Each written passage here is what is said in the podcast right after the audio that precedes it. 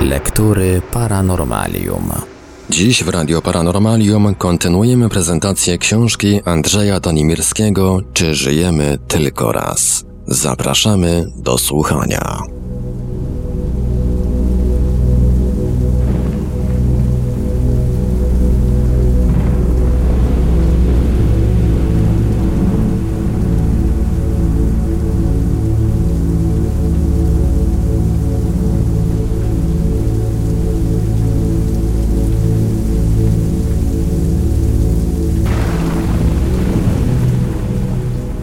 Lawrence Lishan jest zdania, że pewne stany psychiczne, takie jak na przykład jasnowidzenie, tak zwane wspomnienia z poprzedniego życia, stany medialne, są właśnie rezultatem chwilowego przeniesienia się ze świata SW do świata RW. Wychodząc z tych założeń, możemy pójść jeszcze dalej i pokusić się o skonstruowanie ogólnej hipotezy, która obejmowałaby całość zjawisk parapsychologicznych.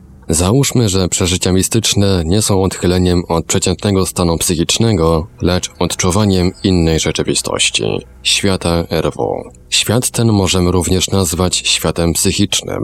Inaczej rzecz ujmując, możemy mówić o istnieniu pola energii psychicznej i istnieniu pola energii fizycznej. Jak z fizyki wiadomo, efektem zakłócenia pola energii w postaci zagęszczenia tego pola są atomy, cząsteczki elementarne i zbudowane z nich obiekty fizyczne. Także w świecie psychicznym mogą zachodzić zakłócenia, zagęszczenia pola energii psychicznej, uwidaczniające się w postaci indywidualnych stanów świadomości. W tym hipotetycznym modelu zadaniem mózgu nie jest produkowanie świadomości, gdyż świadomość danego indywiduum egzystuje niezależnie w polu energii psychicznej. Zadaniem mózgu jest natomiast ograniczanie tej świadomości do działania w polu energii fizycznej. Jesteśmy przekonani, że to, co przekazują nam zmysły w świecie SW, jest absolutnie prawdziwe. Tymczasem już od najdawniejszych czasów człowiek miał być może spore możliwości postrzegania rzeczywistości w ramach świata RW. W ciągu życia wielu generacji było to jednak tak skutecznie tłumione, że dziś zostało ograniczone do rzadkich przeżyć. Jednakże u niektórych ludzi świadomość istnienia świata psychicznego pozostała tak silna, że nie da się stłumić. Właśnie oni mogą w sprzyjających warunkach rozróżniać przejawy świata SW i świata RW.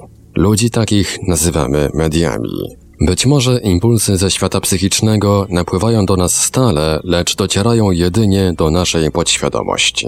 Tylko bardzo silny sygnał związany z wyjątkowymi wydarzeniami, jak na przykład śmiercią człowieka, przebija się do naszej świadomości i może być odebrane. Także zjawisko OB, czyli oddzielenie się ciała energetycznego od fizycznego, traktować można jako działanie, które zachodzi w świecie psychicznym, ale w szczególnych okolicznościach może przenieść się do świata SW, to jest jakby zmaterializować się. Przecież także w świecie fizycznym istnieją siły ujawniające się tylko w wyjątkowych okolicznościach. Na przykład pole magnetyczne staje się widoczne dopiero wtedy, gdy rozsypiemy opiłki żelaza. Na zakończenie należy podkreślić, że każdy model przedstawiający rzeczywistość jest zawsze znacznym jej uproszczeniem. Jeżeli model jest prosty, łatwiej go zaprezentować i zrozumieć, nie daje jednak prawdziwego obrazu rzeczywistości. Im bardziej będzie skomplikowany, tym bliższy rzeczywistości, ale równocześnie tym trudniejszy do zrozumienia i możliwy do przyjęcia.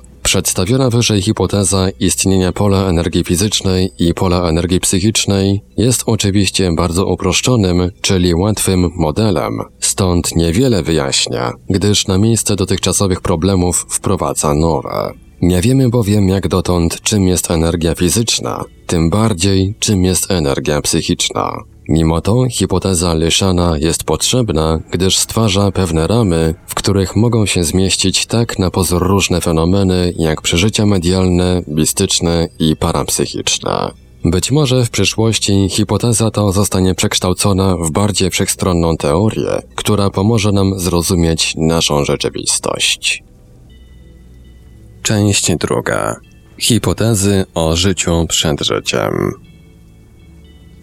Człowiek z jednej strony dąży istotnie do nieskończoności, z drugiej natomiast broni się przed nią. Broni przed nią swego własnego, skończonego istnienia. A broniąc, zasklepia się w tej przypadkowości, jaką dał mu własny los, wmawia w siebie, że to jest właściwy jego żywioł, że jest do wieczności niezdolny. Zajmując swą świadomość interesami, zapełnia ją rozrywkami lub czymkolwiek bądź, byle nie pamiętać o wieczności. Odsuwa od siebie myśl o niej. Mówi, że kiedy indziej będzie o niej myśleć, że nie teraz, że jeszcze jest czas. I ostatecznie nigdy prawie o niej nie myśli. W ten sposób wytwarza formę swego zwykłego, codziennego istnienia. Są one w znacznej części sposobem ucieczki przed wiecznością. Władysław Tatarkiewicz Historia filozofii Wiara, że człowiek może w kolejnych wcieleniach powracać po śmierci na Ziemię, jest bardzo stara. Jest ona zasadniczym elementem mającym długą historię w wielkich religiach wschodu, a szczególnie w buddyzmie i hinduizmie. Także na Zachodzie wyznawcy niektórych starożytnych wierzeń uważali reinkarnację za prawo rządzące losem człowieka. Przekonanie o wielokrotności życia wyrażał na przykład żyjący w VI wieku przed naszą erą grecki filozof i matematyk Pitagoras. Twierdził on, iż w pewnej świątyni poznał swą tarczę, którą w poprzednim wcieleniu miał jako Euforbos nosić podczas wojny trojańskiej. Nowalis w wierszu Kto raz ujrzał cię, matko, daje do zrozumienia, że żył już w pierwszym wieku naszej ery. Lamartine, francuski poeta romantyk, Podczas podróży po Palestynie poznać miał wiele miejscowości, w których bawił w swym poprzednim wcieleniu. Goethe mówił, że żył za czasów Hadriana i stąd pociąga go wszystko, co rzymskie. Zwolennikami reinkarnacji byli także Platon i neoplatończycy, a później gnostycy i manichejczycy. Wierzyli w nią starożytni druidowie, a nawet, jak twierdzą niektórzy, pierwsi chrześcijanie. Wielu znanych filozofów czasów nowożytnych uznawało ją za jedynie logiczną teorię, żeby wymienić tylko Lessinga, Schopenhauera, Wagnera, Strindberga czy Metterlinka. Wydaje się więc, że odrzucanie bez zastanowienia tej doktryny, mającej za sobą tysiące lat tradycji i jeszcze dziś wielu zwolenników, nie jest uzasadnione. Należałoby raczej rozważyć problem od nowa, to jest spróbować go rozwiązać współczesnymi metodami badawczymi. Szereg zjawisk świadczy o tym, że coś w rodzaju reinkarnacji istnieje. I tak na przykład w umysłach niektórych ludzi tkwią wspomnienia miejsc, gdzie rzekomo kiedyś żyli i osób, z którymi się spotykali. Niekiedy potrafią miejsca te rozpoznać oraz podać charakterystyczne lub obecnie zapomniane szczegóły. Inni znów w stanie snu lub hipnozy powracają w swych relacjach do poprzednich wcieleń i to czasem w bardzo odległych opokach. Czy mamy tu do czynienia z inkarnacjami z okresu minionych kultur, które niejako wzywają współczesnych do poszukiwania dawnej ojczyzny? Od czasów Grzegorza Mendla wiemy w zasadzie, w jaki sposób działa mechanizm dziedziczenia. Można przeczytać o tym w każdym szkolnym podręczniku. Jest także oczywiste, że istnieją niewątpliwe podobieństwa między ojcem a synem, matką a córką oraz dziedziczenie po dalszych przodkach dziadkach, babkach czy innych krewnych. Jednakże zdarza się, iż w jakiejś rodzinie wśród dzieci jasnowłosych i niebieskookich pojawi się syn lub córka o włosach ciemnych i oczach brązowych, stanowiący inny typ rasowy. Mówi się wtedy o szczególnego rodzaju układach genetycznych, ponieważ procesy dziedziczenia są skomplikowane i długofalowe, a w danym osobniku mogą zbiegać się najróżniejsze kombinacje przekazów genetycznych z bardzo nawet odległych czasów. Występują również inne anomalie. Na przykład w tym samym czasie pojawiają się jakby całe generacje muzyków, rzeźbiarzy, poetów czy wielkich wodzów. Być może więc mechanizm genetyczny funkcjonuje nie tylko na zasadzie doboru czysto fizycznego, lecz obejmuje cały kompleks cech, w tym także psychikę człowieka. Rozdział 5. Teoria reinkarnacji w filozofii wschodu.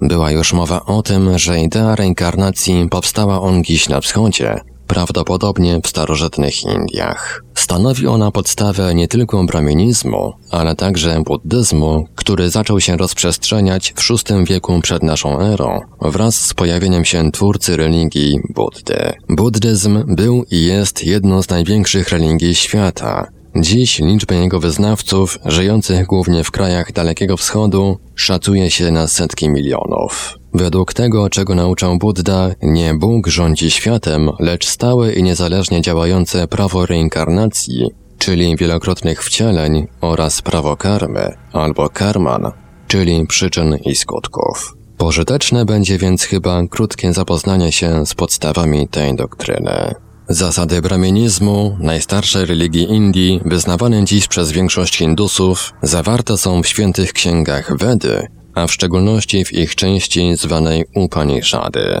Pierwsze księgi powstały prawdopodobnie 1200 lat przed naszą erą, czyli po podboju Indii przez Ariów. Upanishady określają zasadnicze prawa rządzące światem, a Ziemię w stosunku do kosmosu uważają za jedno z ogniw w szeregu stopni rozwijającego się życia. Podstawowym prawem jest przeobrażanie się, czyli ewolucja od kamienia do rośliny, od rośliny do zwierzęcia i od zwierzęcia do człowieka. Według wierzeń Braminów, ewolucja ludzkiej jaźni polega na jej stępowaniu na krótkie okresy w świat materialny, niższy, celem nabycia doświadczeń, a następnie powracaniu do świata duchowego, wyższego. Człowiek bowiem w szeregu kolejnych żywotów zwiększa i uzupełnia swoje doświadczenia, które kształtują jego osobowość i charakter. W przerwach między wcieleniami, to jest w stanie odcieleśnionym, czyli według terminologii hinduskiej w Devahanie, człowiek przetwarza nabyte doświadczenia, a następnie wybiera kierunek i warunki kolejnego wcielenia. To, co potocznie nazywamy życiem, jest więc tylko krótkim epizodem stokroć dłuższej egzystencji. Każdy z nas ma już za sobą korowód żywotów, ma ich także wiele przed sobą. W ciągu życia człowiek nabywa lub traci nowe doświadczenia, rozwiązuje lub nie rozwiązuje nowe problemy, podnosi lub obniża swe morale. Następnie wraca do duchowej ojczyzny dla odpoczynku i nabrania sił. W każdym nowym życiu rozpoczyna naukę i pracę w zasadzie w tym punkcie, w którym przerwał ją w poprzednim. Kolejne życie to określona lekcja do odrobienia. Jeżeli komuś udało się rozwiązać trudne problemy, posuwa się na drodze ewolucji. Jeśli nie wykazał postępów, powraca ponownie w to otoczenie, w którym doznał niepowodzeń.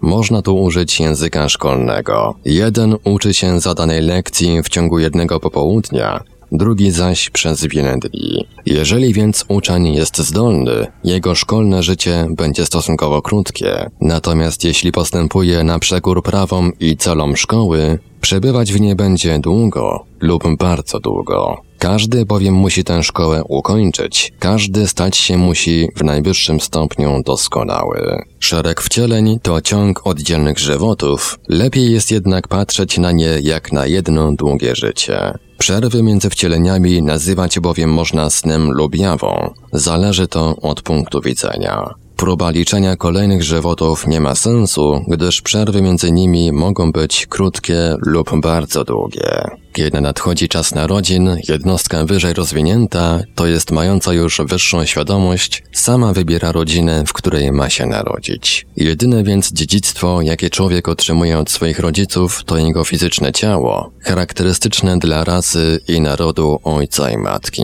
Natomiast jego indywidualność kształtowana jest przez wieki, a dążenia i zdolności są rezultatem poprzednich żywotów. Prawo ewolucji pcha nas ku czynom coraz doskonalszym. Człowiek mądry stara się więc skrócić konieczny czas studiów i przyspiesza swój rozwój, gdyż w ten sposób unika konfliktów. Kto natomiast opóźnia się, popychany jest przez nacisk tego prawa, a gdy mu się przeciwstawia, nacisk ten zmienia się w cierpienie. Reinkarnację określają niektórzy jako kamień węgielny filozofii starożytnego wschodu. Drugim równie ważnym składnikiem tej filozofii jest prawo przyczyn i skutków, zwane prawem karmy.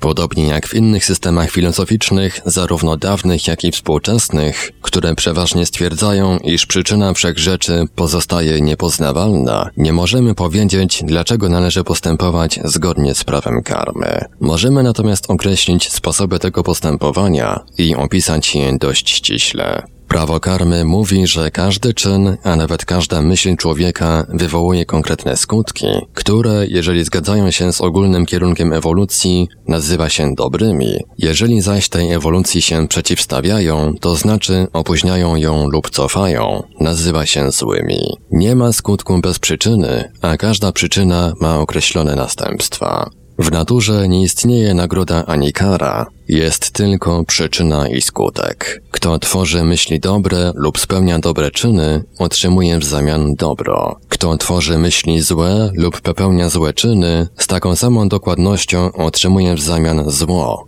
to jest cierpienie. Działa tu oczywisty mechanizm rezultatów naszych własnych czynów. Prawo karmy wyjaśnia wiele problemów, tłumaczy różne losy ludzi i różnice między nimi. Jeżeli ktoś ma jakieś specjalne uzdolnienia, a inny ich nie ma, oznacza to, że pierwszy poświęcił na samodoskonalenie wiele sił w życiu poprzednim, drugi zaś dopiero zaczyna się w danej dziedzinie doskonalić. Geniusze lub dzieci ponad wiek rozwinięte nie są przykładem łaski bóstwa, lecz rezultatem trudów z poprzednich żywotów. Tak więc wszelkie okoliczności, z jakimi spotykamy się w życiu, są bez wyjątku rezultatem naszych poprzednich czynów. Żyjemy bowiem w warunkach, jakieśmy sobie zgotowali. Z kolei nasze obecne czyny tworzą warunki życia przyszłego. To, co robimy, ma także wpływ na losy innych ludzi. Nieraz wpływ ten bywa znikomy, innym razem może być olbrzymi. Niewielkie skutki złe lub dobre naszych poczynań są małymi długami wobec natury, natomiast skutki poważne mogą stwarzać wielkie problemy, które likwidować musimy przy współdziałaniu zainteresowanych osób. Prawo karmy mówi, że kto spełniając jakiś szlachetny czyn zmienia kierunek życia drugiego człowieka, musi spotkać się z nim w żywocie przyszłym, aby ten, który skorzystał z otrzymanego dobrodziejstwa, mógł się wywdzięczyć. Podobnie, gdy ktoś wyrządzi drugiemu człowiekowi krzywdę, rujnując mu życie lub opóźniając jego ewolucję ku doskonałości, musi spotkać się ze swą ofiarą w dalszej przyszłości, by dobrocią lub miłością naprawić dokonane zło. Współzależność całej ludzkości określa się jako karmę wspólną. Człowiek cierpi więc we wspólnocie i niesie pomoc innym. Każdy stara się wznieść ponad swe indywidualne ułomności, gdyż tym samym doskonali kolektywne ciało, którego jest nieodłączną cząstką. W istocie bowiem indywidualność nie istnieje, a jedynym dopuszczalnym jej przejawem jest intencja. Oznacza to, że człowiek może chcieć być odrębną indywidualnością, ale ostatecznie nie może nią zostać. Nie istnieje inny los niż ten, jaki sobie zgotujemy.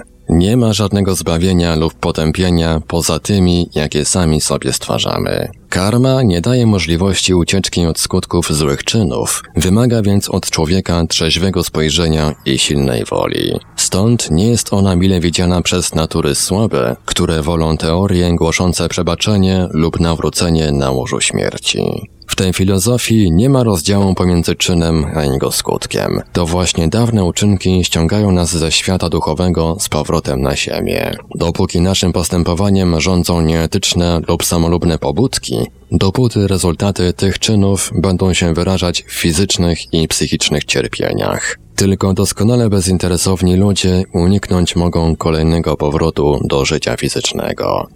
Niewielu osiągnęło ten stan, jest on jednak ostatecznym celem każdego z nas. Drogi karmy zdają się nam zawiłe i niekonsekwentne. Niektórzy widzą w nich działanie ślepego losu, jeszcze inni po prostu przypadek. W istocie jednak ani jedno zdarzenie, ani jedno nieszczęście, ani jeden niepomyślny dzień nie pozostają bez przyczyny, którą sami w tym czy innym wcieleniu stworzyliśmy. Prawo karmy ułatwia też zrozumienie tajemnicy dobra i zła i pogodzenie się z rzucającą się w oczy niesprawiedliwością i pogodzenie się z rzucającą się w oczy niesprawiedliwością. Gdy widzimy nierówność urodzenia, inteligencji czy zdolności, gdy obserwujemy, jak otacza się szacunkiem upływających w dostatki głupców, a ludzi o wiele bardziej wartościowych odsuwa w cień, tylko nauka o karmie może powstrzymać nas od nihilizmu i stwierdzenia bez sensu życia. Wyznawcy buddyzmu uważają, że karma jest moralnym jądrem każdej istoty, które jest jedynym, co trwa po śmierci fizycznego ciała i przechodzi w dalsze inkarnacje. Oznacza to, iż nic nie pozostaje z każdej osobowości poza przyczynami, jakie stworzyła. Te są nieśmiertelne, to jest, nie mogą ulec zniweczeniu i zniknąć ze wszechświata, dopóki ich nie zrównoważą, a więc nie zneutralizują, nie unicestwią właściwie odpowiadające im skutki. Będą one wlokły się za reinkarnującą jaźnią, by w nowym lub dalszych jej na ziemi żywotach przejawiać się i trwać, dopóki nie zostanie przywrócona równowaga pomiędzy przyczyną i skutkiem. Żadna osobowość, która jest zespołem fizycznych atomów, kłębkiem instynktów i cech myślowych, nie może trwać jako taka w świecie czystego ducha. Istnieć wiecznie może tylko to, co w samej swej naturze jest nieśmiertelne, czyli prawdziwa jaźń człowieka. A jako, że właśnie ta jaźń wybiera sobie osobowość, którą będzie miał ożywiać i za pomocą której dosięgną ją skutki karmiczne, uprzednio przez nią stworzonych przyczyn, więc właśnie ta jaźń, to duchowe jestestwo człowieka, jest tym moralnym jądrem, samym wcieleniem karmy. Wymienione wyżej dwa czynniki decydują o tym, w jakich warunkach rodzi się człowiek. Najpierw działa prawo ewolucji, które stawia go w sytuacji odpowiadającej stopniowi jego rozwoju. Ograniczone jest ono jednak przez prawo przyczyn i skutków, gdyż przeszłe czyny danego człowieka w znacznym stopniu determinują jego nowe życie. Bardzo ważny jest także wpływ ludzi, z którymi człowiek zetknął się żyjąc w poprzednich wcieleniach. Związał się z nimi miłością lub nienawiścią, pomocą lub krzywdą, musi się więc z nimi spotkać ponownie. Jest to także czynnik wpływający na decyzję, gdzie i w jakich warunkach ma się dany człowiek ponownie urodzić. Tak w ogólnych zarysach przedstawia się starożytna doktryna reinkarnacji oraz prawo karmy. Dziś jeszcze po tysiącach lat idea ta jest ciągle żywa, gdyż jest ona prawdziwie optymistyczna i daje odpowiedź na pytania, na które nie umiemy w inny sposób odpowiedzieć. Niesie więc wiarę w człowieka i nadaje sens życiu, co jest chyba najważniejsze. Znany literat i filozof, laureat Nagrody Nobla Maurycy Metterling pisał Trzeba przyznać, że nigdy żadne wierzenie nie było piękniejsze, prawdziwsze, słuszniejsze, bardziej pociągające, a do pewnego stopnia i bardziej prawdopodobne niż doktryna reinkarnacji.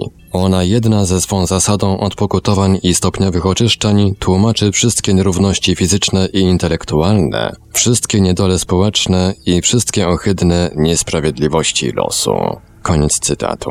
Radha Krishnan, autor słynnej filozofii indyjskiej, mówi Odpłatę za swoje czyny otrzymuje człowiek nie od Boga, bo Bóg nie zajmuje się śledzeniem naszych postępków. Karmiczne prawa otaczają każdy ludzki czyn, każde słowo, każdą myśl w odpowiednich światach przyczyn, które niezawodnie wywołują odpowiednie skutki i te wrócą do człowieka w postaci kary i cierpienia, albo jako szczęście i radość. Koniec cytatu. Ale powróćmy jeszcze do teorii reinkarnacji i wiążącej się z nią sprawy ludzkiej jaźni. Oto co mówi ona o losach człowieka na tym i na tamtym świecie.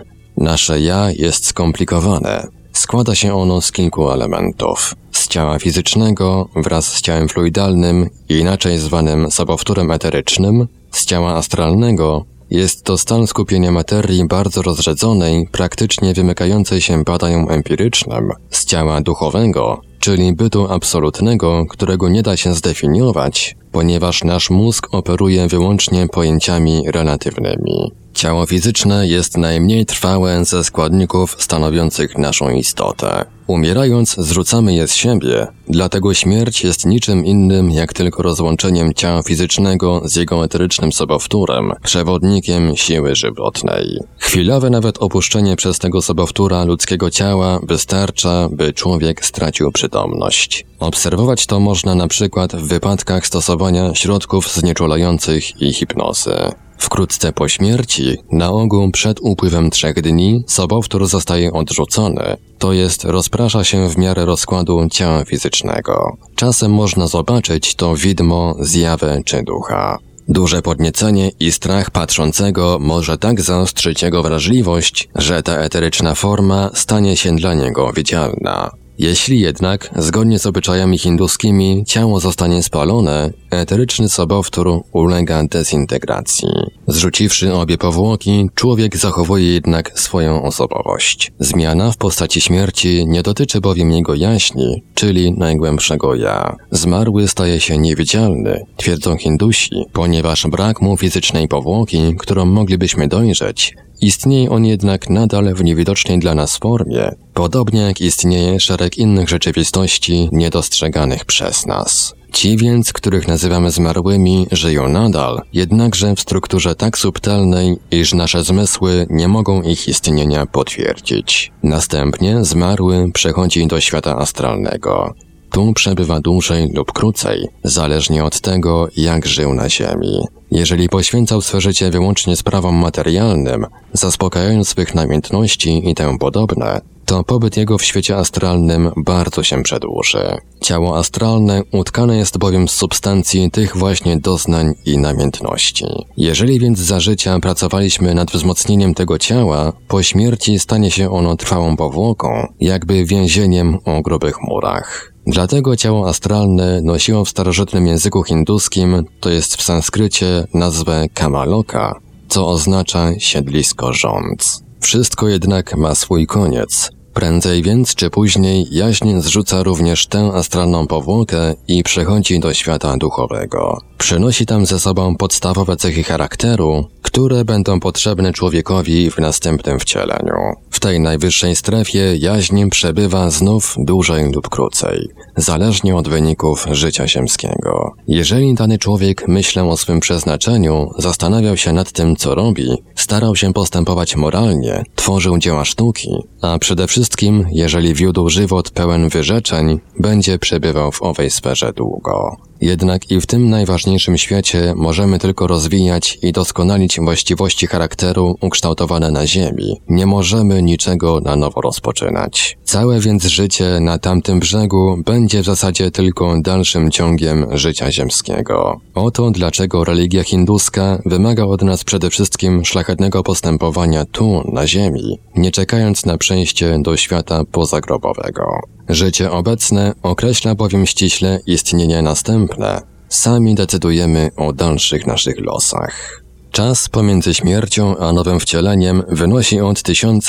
do 1500 naszych ziemskich lat. Okres ten może być jednak znacznie skrócony, jeśli człowiek podczas swego życia nic nie robił, nie przejawiał inicjatywy, nie kształcił swojej osobowości, nie zbierał doświadczeń.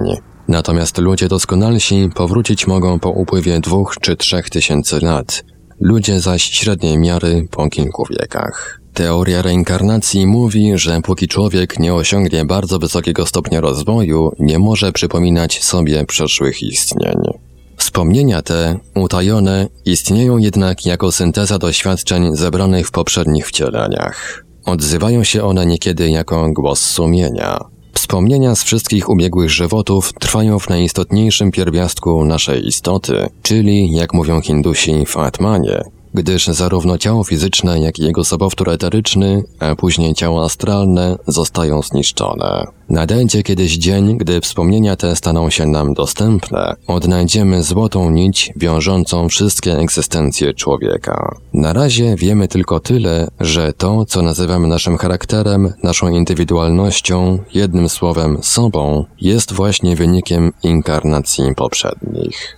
Choć więc człowiek nie pamięta, co robił w poprzednich żywotach, może wyczuć, jakich uchybień się dopuścił i jaki był ich charakter. O tym, czym był kiedyś, może sądzić nie tyle na podstawie tego, czym jest obecnie, ile ze swych popędów wewnętrznych. Cierpienia obecne są nie tylko pokutą za czyny popełnione dawniej, lecz również swego rodzaju zadatkiem na przyszłość. Oczyszczają nas i udoskonalają, jeżeli się im poddajemy bez szemrania. Gdy nadchodzi czas, jaźń schodzi z powrotem do sfery astralnej, gdzie tworzy sobie odpowiednią swym właściwościom powłokę. Ciało fizyczne zaś otrzymuje w łonie matki.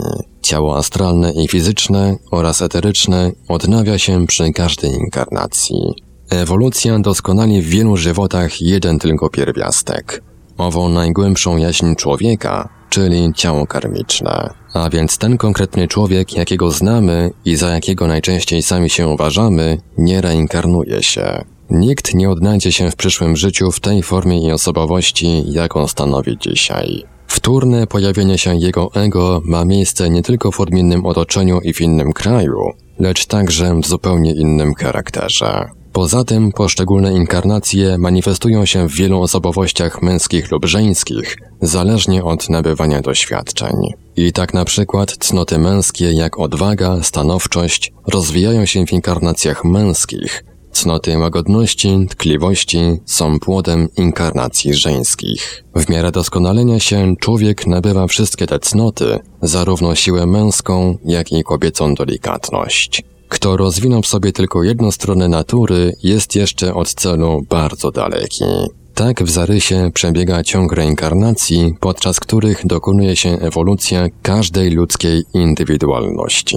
Rozwój ten przebiega powoli według prawa kolejności przemian, aż do osiągnięcia doskonałości, kiedy konieczność kolejnego wcielenia niknie dla istoty będącej już czymś wyższym od człowieka.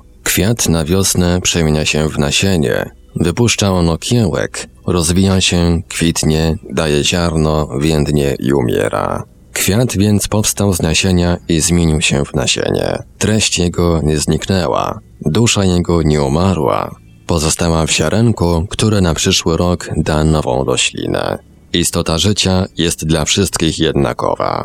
Rośliny, zwierzęta czy ludzie podlegają tym samym wszechobowiązującym zasadom. Brahminizm i buddyzm przejmują możliwość wyzwolenia duszy z tego kręgu wcieleń. Będzie to zarówno wolność duszy od doświadczeń świata, jak i kontaktu ze światem, przy czym świat rozumie się tu szeroko, nie tylko jako fizyczny, czyli widzialny, lecz również świat subtelny, świat wyższy.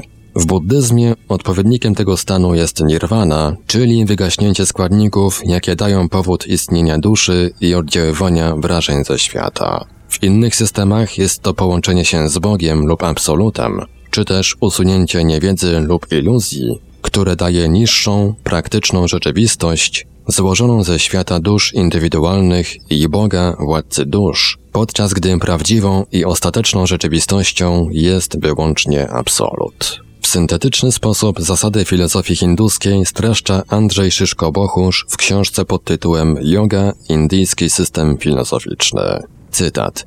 W Yoga Sutrach występuje wyraźnie doktryna prawa moralnego, zgodnie z którą czyn, karman, wywołuje odpowiednie skutki, zależnie od tego, czy jest dobry, czy też zły. Czyn, rozumiany szeroko, nie tylko jako działanie zewnętrzne, ale również jako akty psychiczne, myśli, uczucia, pragnienia. Z prawem przyczyny i skutku, tak zwane prawo karman lub karmy, wiąże się doktryna reinkarnacji, samsara, ponownego wcielania się dusz po śmierci, wędrówki dusz, metempsychoza. Prawo reinkarnacji dotyczy również istot od człowieka niższych, zwierząt, roślin, minerałów, a także istot wyższego rzędu, zwanych dewami. Kolejne wcielenia prowadzą stopniowo do coraz wyższego rozwoju duchowego, aż do zupełnego wyzwolenia z kręgu narodzin i śmierci, całkowitej wolności i niezależności. Prawo karmy, reinkarnację, ewolucję duchową uwieńczoną wyzwoleniem przyjmują niemal wszystkie systemy indyjskie. Osiągnięcie tego wyzwolenia duszy czy podmiotu świadomości jest również dla nich najwyższym praktycznym celem. Koniec cytatu. Na zakończenie kilka istotnych założeń, jakie można znaleźć w starożytnych tekstach. Zwykła świadomość ludzka jest rozproszona, otępiała lub zanieczyszczona i daleka od poznania prawdziwego, całego i istotnego danego przedmiotu. Dopiero na wyższym szczeblu świadomości, gdy jest ona czysta, poznanie jest prawdziwe. Wszelkie niższe stopnie świadomości są w zasadzie stanami niewiedzy. Poznanie prawdy polega na poznaniu całego przedmiotu pod każdym względem oraz odróżnieniu od niego prawdziwego podmiotu. Kresem rozwoju człowieka może być osiągnięcie stanu nadświadomości, stanu, w którym żaden przedmiot nie istnieje. Rozdział szósty. Współczesne opinie o reinkarnacji. Z problemem istnienia reinkarnacji rzecz się ma podobnie jak z innymi spornymi zagadnieniami. Jednym wystarczą dwa lub trzy dowody na przyjęcie tego, co poprzednio uważali za mało prawdopodobne, u drugich zaś nawet wiele faktów nie zdoła zmienić poglądów. Amerykański uczony Ian Stevenson, profesor psychiatrii Uniwersytetu Virginia, odwiedził pięć krajów położonych na trzech kontynentach, by zbadać wypadki reinkarnacji. Był w Indiach, na Ceylonie, na Bliskim Wschodzie, a nawet na Alasce i wielokrotnie rozmawiał z ludźmi twierdzącymi, że przypominają sobie poprzednie życie. W wyniku tej ogromnej pracy powstała znana już dziś na całym świecie naukowa rozprawa 20 Cases Suggestive of Reincarnation. Dr Stevenson przebadał ponad 1500 przypadków, pracując z ogromną dokładnością i stosując kryminalistyczne nieledwie metody. W rezultacie udało mu się zebrać niezmiernie interesujące materiały. Rozmówcami doktora Stevensona były przeważnie dzieci. Stevenson stwierdził przede wszystkim, że wszystkie one miały wrodzony wstręt do pewnych zjawisk lub rzeczy w życiu obecnym. I tak na przykład u jednych występował strach przed wodą, jeżeli pamiętały, że się kiedyś utopiły, u drugich strach przed ostrzem noża, jeżeli przedtem zostały zamordowane, jeszcze u innych wstręt do pewnych artykułów żywnościowych, jeżeli ongiś zostały otrute. Niektóre z nich potrafiły z całkowitą pewnością wymienić miejsce, gdzie przedtem żyły. Relacje były tak dokładne, że Stevenson mógł w znacznym stopniu odtworzyć szczegóły z ich poprzedniego życia. Co najciekawsze, w 18 wypadkach stwierdził, że dzieci te posiadały charakterystyczne znamie na ciele w miejscu, gdzie, jak twierdziły, zostały kiedyś śmiertelnie zranione. W książce swej uczony amerykański zastanawia się, dlaczego na ogół dość dokładnie pamiętają kres swego poprzedniego poprzedniego życia ci, którzy zmarli gwałtowną śmiercią i wyjaśnia to w ten sposób. Ich śmierć była niezgodna z naturą, pozostawiła więc w pamięci trwały ślad, znacznie wyraźniejszy od tego, jaki pozostawia naturalne, odpowiadające oczekiwaniom odejście. Mechanizm zaś przenoszenia blizn zależy być może od sił psychokinetycznych, które zostają uruchomione przez silne emocje występujące w chwili śmiertelnego zranienia. Oto jeden z badanych przez Stevensona przypadków. William George żył w okresie międzywojennym na Alasce. Był z pochodzenia Eskimosem. Podobnie jak wszyscy Eskimosi, wierzył w istnienie reinkarnacji. Jednakże na starość poczęły go ogarniać wątpliwości. Rozmawiając kiedyś ze swym synem Reginaldem powiedział Jeżeli reinkarnacja rzeczywiście istnieje, powrócę po śmierci i będę wtedy twoim synem. Później wielokrotnie o tym wspominał, a nawet zapowiedział, że będzie go można poznać po znamionach na skórze, takich jakie ma obecnie. Pokazywał przy tym dwa odznaczające się znamiona, jedno na lewym ramieniu, drugie na przedramieniu, mniej więcej 5 cm poniżej łokcia. W lecie 1949 roku William George miał wtedy około 60 lat, ostatni raz potwierdził swój zamiar powrotu po śmierci. Przy tej okazji wręczył synowi pamiątkowy złoty zegarek, mówiąc: Powrócę na pewno, przechowaj ten zegarek dla mnie, bo będę twoim synem. Reginald George oddał zegarek żonie, ona zaś włożyła go do mało używanej szuflady. Tam przeleżał pięć lat. Kilka tygodni później William George zaginął. Był on znanym na Alasce rybakiem. Wypłynął na kutrze motorowym, którego był kapitanem i pewnego dnia zniknął. Nikt z załogi nie zauważył, w jaki sposób się to stało. Poszukiwania ciała nie dały rezultatu. Prawdopodobnie wypadł za burtę, a fale odrzuciły go daleko od kutra, co na tych niespokojnych wodach z łatwością mogło się zdarzyć. Wkrótce potem Susan George, synowa, stwierdziła, że jest w ciąży, a następnie, dokładnie w dziewięć miesięcy po śmierci teścia, urodziła swe dziewiąte dziecko. Tuż przed jego urodzeniem, kiedy była pod narkozą, ukazał się jej we śnie teść i powiedział, że zaraz zostanie jej synem. Po przebudzeniu ujrzała niemowlę płci męskiej, posiadające znamiona na ramieniu i przedramieniu lewej ręki, to jest dokładnie w miejscach, w których miał je dziadek. Dziecko otrzymało na chrzcie imię swego dziadka William. Już od najwcześniejszych lat można było zauważyć u Williama charakterystyczne cechy upodobniające go do dziadka. Przede wszystkim były to zdolności, upodobania i fobie, ale nie tylko. Na przykład William Senior skaleczył się kiedyś jeszcze jako młody człowiek w kostkę prawej nogi i odtąd utykał, obracając tę stopę trochę na zewnątrz, co uczyniło jego chód charakterystycznym. William Jr. miał zupełnie podobny sposób chodzenia, to jest obracał prawą stopę na zewnątrz, choć nie odniósł nigdy żadnych obrażeń. Inną zastanawiającą rzeczą była dziwna u tak młodego dziecka świetna znajomość rybołówstwa i żeglowania. Mały William znał najlepsze, nawet odległe tereny połowowe.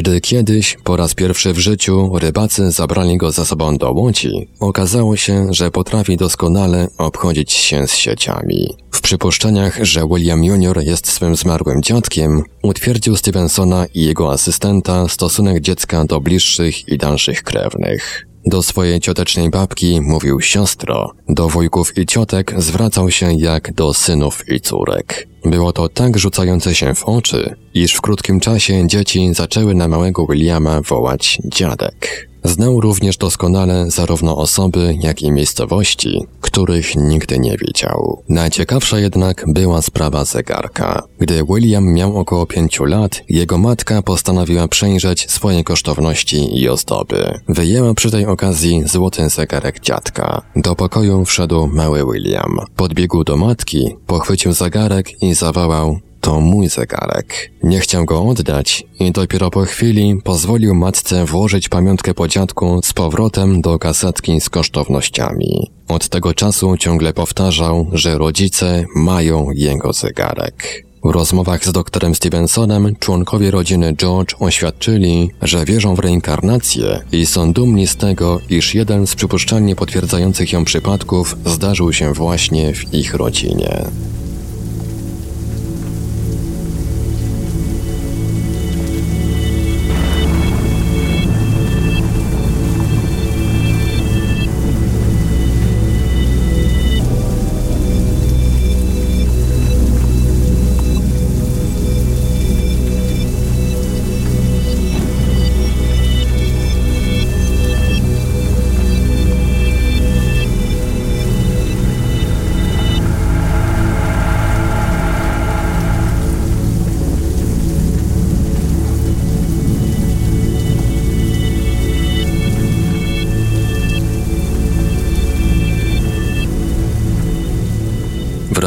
Paranormalium zaprezentowaliśmy fragment książki Andrzeja Tonimirskiego Czy żyjemy tylko raz? Dalszy ciąg w kolejnym odcinku Lektur Paranormalium. Archiwalne odcinki Lektur Paranormalium znajdziesz do pobrania w archiwum naszego radia na stronie www.paranormalium.pl.